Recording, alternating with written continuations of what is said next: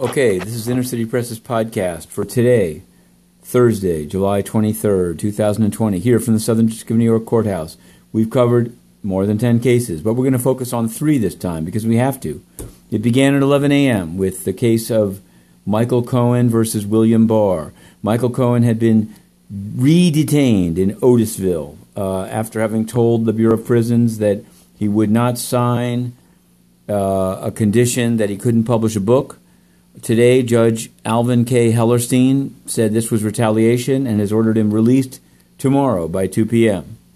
Second case, Judge Preska here uh, unsealed many, many documents in the case of Giuffre versus Ghislaine Maxwell. But Maxwell's lawyer asked for a two week stay to appeal to the Second Circuit and was given a one week stay as the parties uh, confer on releasing the documents.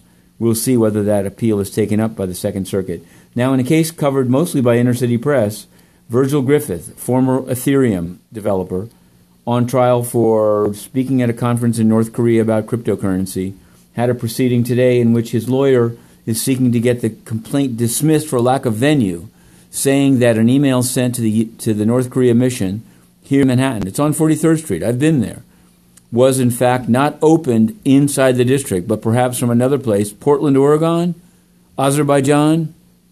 It raises the issue of how venue will be proved in an era of VPNs.